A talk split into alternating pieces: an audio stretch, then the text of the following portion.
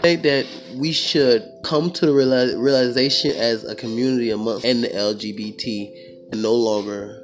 continue fighting amongst each other and see how we're acting and behaving and not